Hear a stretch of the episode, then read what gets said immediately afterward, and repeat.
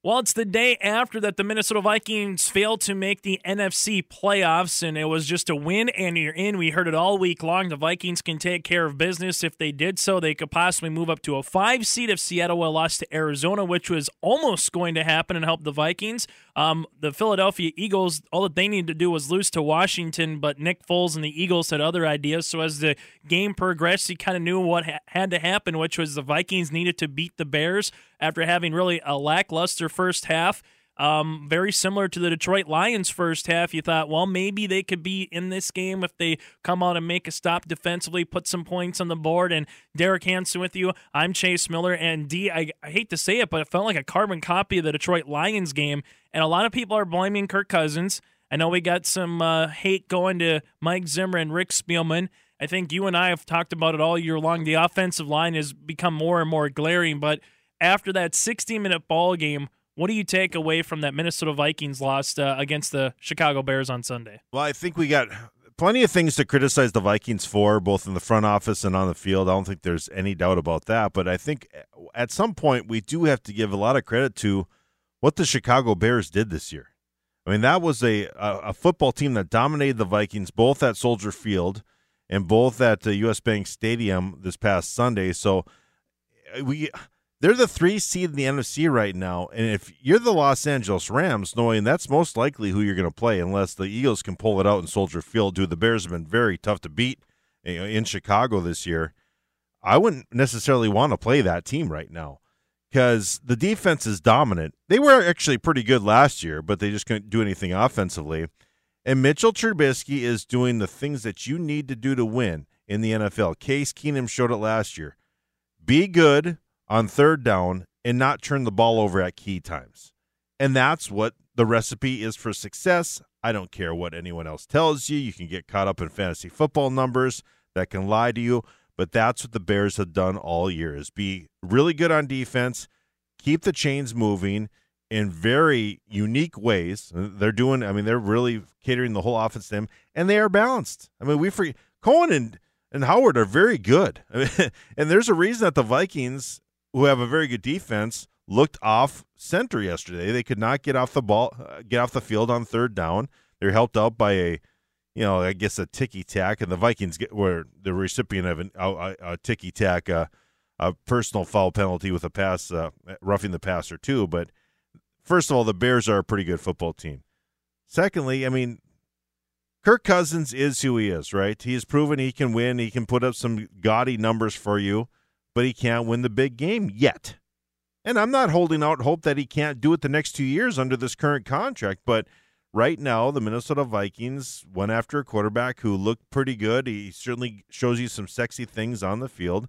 And I know the offensive line isn't great, but it's still the same offensive line you had last year, more or less, outside of Nick Easton and and what have you, that uh, got you to the NFC Championship game. So yeah, they need to solidify that a little bit, but – I, I think Kirk Cousins has to step up and that, be that leader and win a big game for you. And the biggest difference with Kirk Cousins compared to Case Keenum, if you look just at the ground game, is Case how many times the pocket collapsed and he made something happen, whether he rolled out, rushed for five yards or 10 yards, moved the chains, where Cousins is more like a Sam Bradford. He's going to drop back. Now, he's got more mobility than Sam Bradford does when Sam was with the purple. However, you kind of need to make a pocket for him. Very similar if you watch the Indianapolis game against the Tennessee Titans. How many times could Andrew Luck step up in the pocket and fire down the field against that Titans defense? It's just a knack, yeah. That that that's what they need. And you know, Mike Zimmer wants to run the ball, Derek, but here's the problem. When you're going up against these PJ Fleck Fleckward elite defenses in the NFL, the Vikings in two games combined against the Bears this year. 29 rushing attempts for 85 yards for an average of 2.93 yards per pop. And if you can't run the ball, you become one dimensional, and there's only so much Kirk Cousins can do if that offensive line cannot protect. Yeah, Mike Remmers just got blown up. And, you know, we talked so much about the offensive line. I think personnel wise, they just made some mistakes, and they started it last year. I've been on this guy, you know, saying that he should be a starting for a long time now. Danny Isidora is a true guard, and he can make holes for you. Mike Remmers is not a true guard. They keep putting him at right guard. And you got uh, a young kid O'Neill who they like a lot. Hopefully, and I, I, don't doubt that he can be a pretty good player. But you know, Remmers got knocked on his can a couple times on Sunday. It was embarrassing, right? On national TV, he got embarrassed. He got a holding call. He got you just got bull rushed a couple times right in the face of Kirk Cousins and Dalvin Cook. So it's a uh, it's a problem right now, and they need us. I don't think Tom Compton's all that good either. So I mean, they they, they have a guard problem. I think Riley Reiff's okay. I think we all like Elflein. Hopefully, can still Elflein can stay healthy here, and they're going to go with O'Neill. But they have to solidify some guards right now, and that's been one of their biggest problems. And part of the reason they can't run the ball, especially against these teams that decide that they're going to go run some type of three four and kind of you know try to really match up on the guards too. Is Mike Zimmer to blame? Is it Rick Spielman? Because after you don't make the playoffs, there's a lot of blame game going around, especially with the expectations that were on this team coming off an NFC championship appearance from last year. We we know what Tony Sparano's death probably has done to this year's team.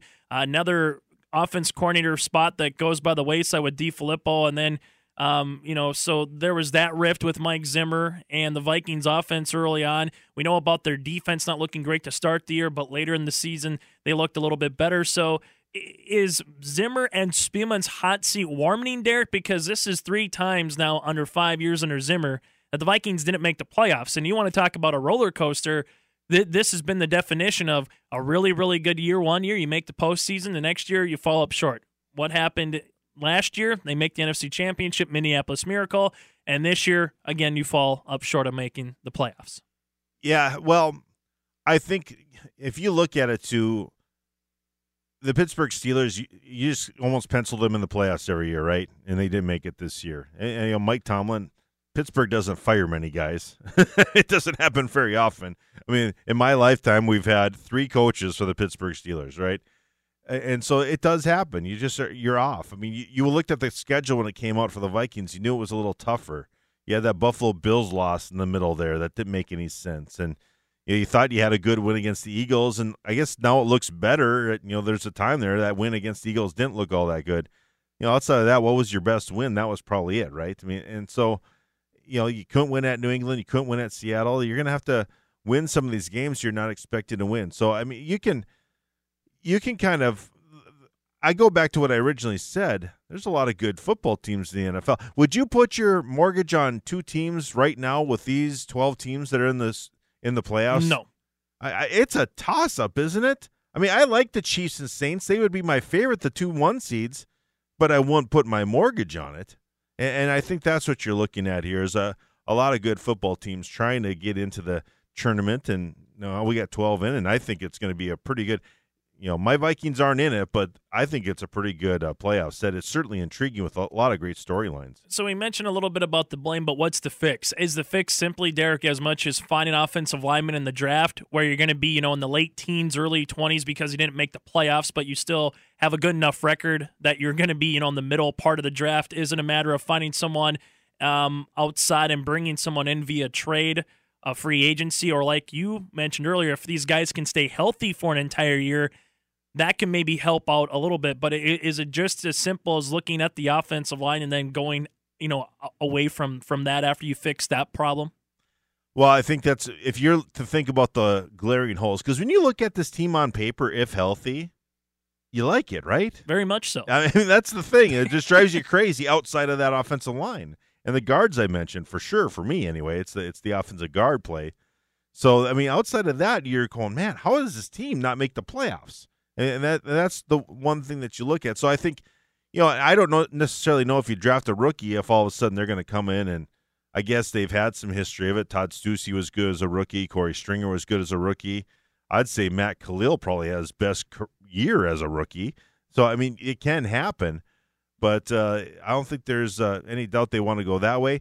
They also have some personnel decisions they have to think about internally, right? And this Anthony Barr thing, with not much cap space, that's going to be intriguing.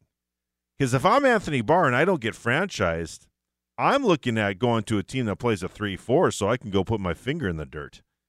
Because the days of going to try to cover tight ends and wide receivers might be behind me, but I know I can get 11 sacks a year if I'm an outside linebacker, right? Very similar to a Von Miller oh, for the Denver yeah. Broncos. I, I wouldn't want to, you know, that that's something I'd be looking at if I was him. It's not to say that Coach Zimmer could mix that into this his defensive package, but I think that's some one thing they they can look at. You know, speaking of that, kind of getting to the what you were originally asking. I do think that Coach Zimmer does have to kind of do some because I don't think he will get fired. I don't think he should get fired right now. But I do think he has to look on how he wants to coach his team. And I think you don't want to get into the world of maybe uh, trying to, you know, take control too much. Because if you're gonna, you got to give up the reins. I think he, he needs to have someone go in there and just take control of the defense. I know he feels like he's a defensive guru, and he in some aspects he is, but I think he needs to just kind of give up the defense, have his hands into whatever he wants. You know, if you're to meddle in the offense so much that you're to have an offensive coordinator quit in the middle of the season like Norv Turner, you go get a guy that you seem to like, and then he leaves for another head coaching job with the New York Giants, and then you fire another offensive coordinator mid-season. Obviously, you need to be in those meetings so the offensive coordinator knows what the hell you want to do. And that's the deal with the NFL where you have a Sean McVay kind of thing where he's on the offensive side, but he's got Wade Phillips on defense, and he doesn't really meddle so much in that, to your point. And I think a lot of people have said that about Zimmer is that the challenge flag, for example, after Kirk Cousins oh rushed Lord. for it and got the fourth and one, and they throw the challenge flag out there, and it was so late. And the fact that the Bears didn't line up anybody over the center made it easy for Kirk Cousins to get that one yard. There's things about the head coaching spot – which Mike Zimmer still feels like a rookie at sometimes, or the challenge flags where you're kind of shaking your head as a fan, listening or watching the game or just reading about afterwards, going, What happened here with Mike Zimmer? And to your point, you have George Edwards, who I'm surprised hasn't left Minnesota. Or Right. maybe he's wanted to leave Minnesota. Maybe he hasn't gotten any offers. But if you believe that George Edwards is someone that you can put the trust in on the defense and you can still, you know, add your pieces to it when you want, then allow him to do it. Same thing to your point offensively, because is Kevin Stefanski the guy moving forward? Are they going to bring someone else in? All that I know is the revolving door around offense coordinators. If I'm an OC somewhere looking for a job, A, you always want security, but Minnesota is not going to be the security for an offensive coordinator under Mike Zimmer right now. Well, and all these guys know each other, right? So if you're a maybe a quarterbacks coach somewhere is like the next hot prospect, and you know he may know Norv Turner or John DeFilippo goes, "Hey, what's the deal there?" Oh, you don't want to deal with that guy, you know, and then that could happen. So you your list might get a little bit short. It's kind of what the Tennessee Volunteers went through a couple years ago. They uh, the fan base went crazy when they were going to hire G- Greg Schiano, and then they're left with maybe their third choice. You know, th- that's what you have to look at. If you can be overly critical of your guy, I mean, the reputation is out there now for Coach Zimmer and what it's like to work with you, you, that guy as that offensive coordinator. So that's a very good point. It's I'm going to be intrigued to see what happens here when it comes to the if Stefanski gets the the shot or not.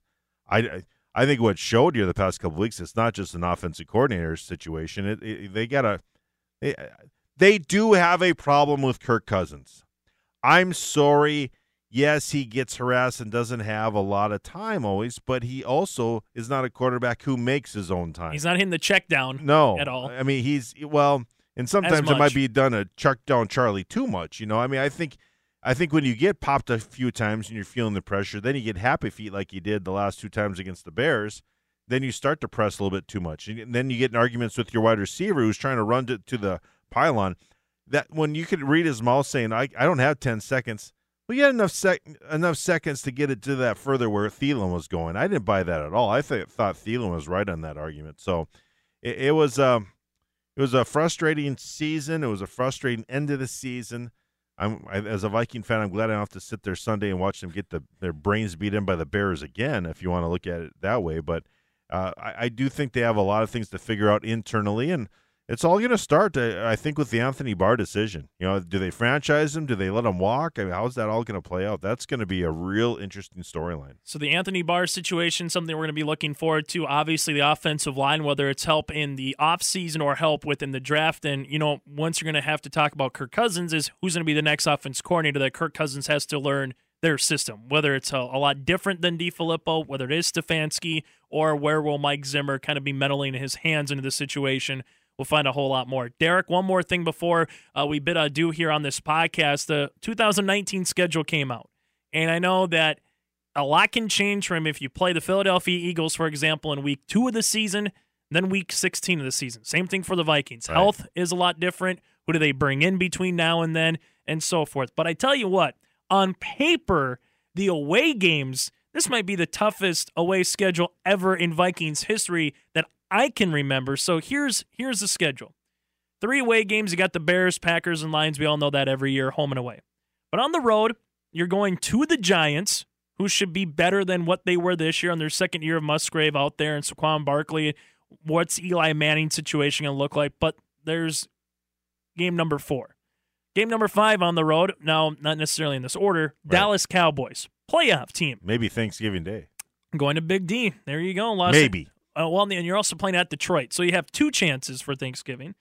You're going to the Los Angeles Chargers. Now, that's not a big venue in itself, and half the people that are there root for the opposition. They're not in this new place yet. I don't. year? I don't think Oh, they are. man. No. So you got the Chargers, but that's a very good ball club. The Chiefs at Arrowhead. Then again, for some reason, they're at Seattle. So that's your road schedule for the Vikings. So they got Philly because they play the NFC East and the AFC West, I do believe, And right? then they got the Philadelphia Eagles at home, the Redskins at home, the Raiders at home, the Broncos at home, and the Falcons at home. so you really got to go eight zero oh at home, right? That's what you feel like. Yeah, I mean you have to and try to get a couple road wins, whether it be at Lambeau, at Chicago, at yeah, it's it's tough. Well, look at this year; it wasn't really easy. You had the Super Bowl champs on the road. You had the Super Bowl runner-ups on the road. You had Seattle, which is always a tough place to play. That wasn't no gimme by any means. So no, it's uh, it, it doesn't get any easier. But like you said, you don't know what these teams are going to look like either. You know, the- you know, Minnesota looked like a team you didn't really want to play on the schedule if you're another team this year, and by, by the end of the year, it wasn't all really all that bad. Not too bad at all. But I, all I know is looking at it right now. If Mike Zimmer doesn't have a hot seat going right now, and Rick Spielman next year, if they end up in the same situation, you uh, you and I both know how long tenured Spielman has been and how long Yeah. tenured Mike Zimmer has been. I mean, the Arizona Cardinals one year with their coach and gone, and this is this is a business that's not going to let you normally sit around for more than a year or two and try to develop your system. If if your system doesn't work after some point, they're need someone else in your place. Yeah, no, it's not for long, is what Jerry Glanville said, right? That's the It's- NFL, not for long. So the Vikings finished 8 7 and 1. Again, they missed the playoffs. Thanks for tuning in to this Purple podcast right here on 740thefan.com.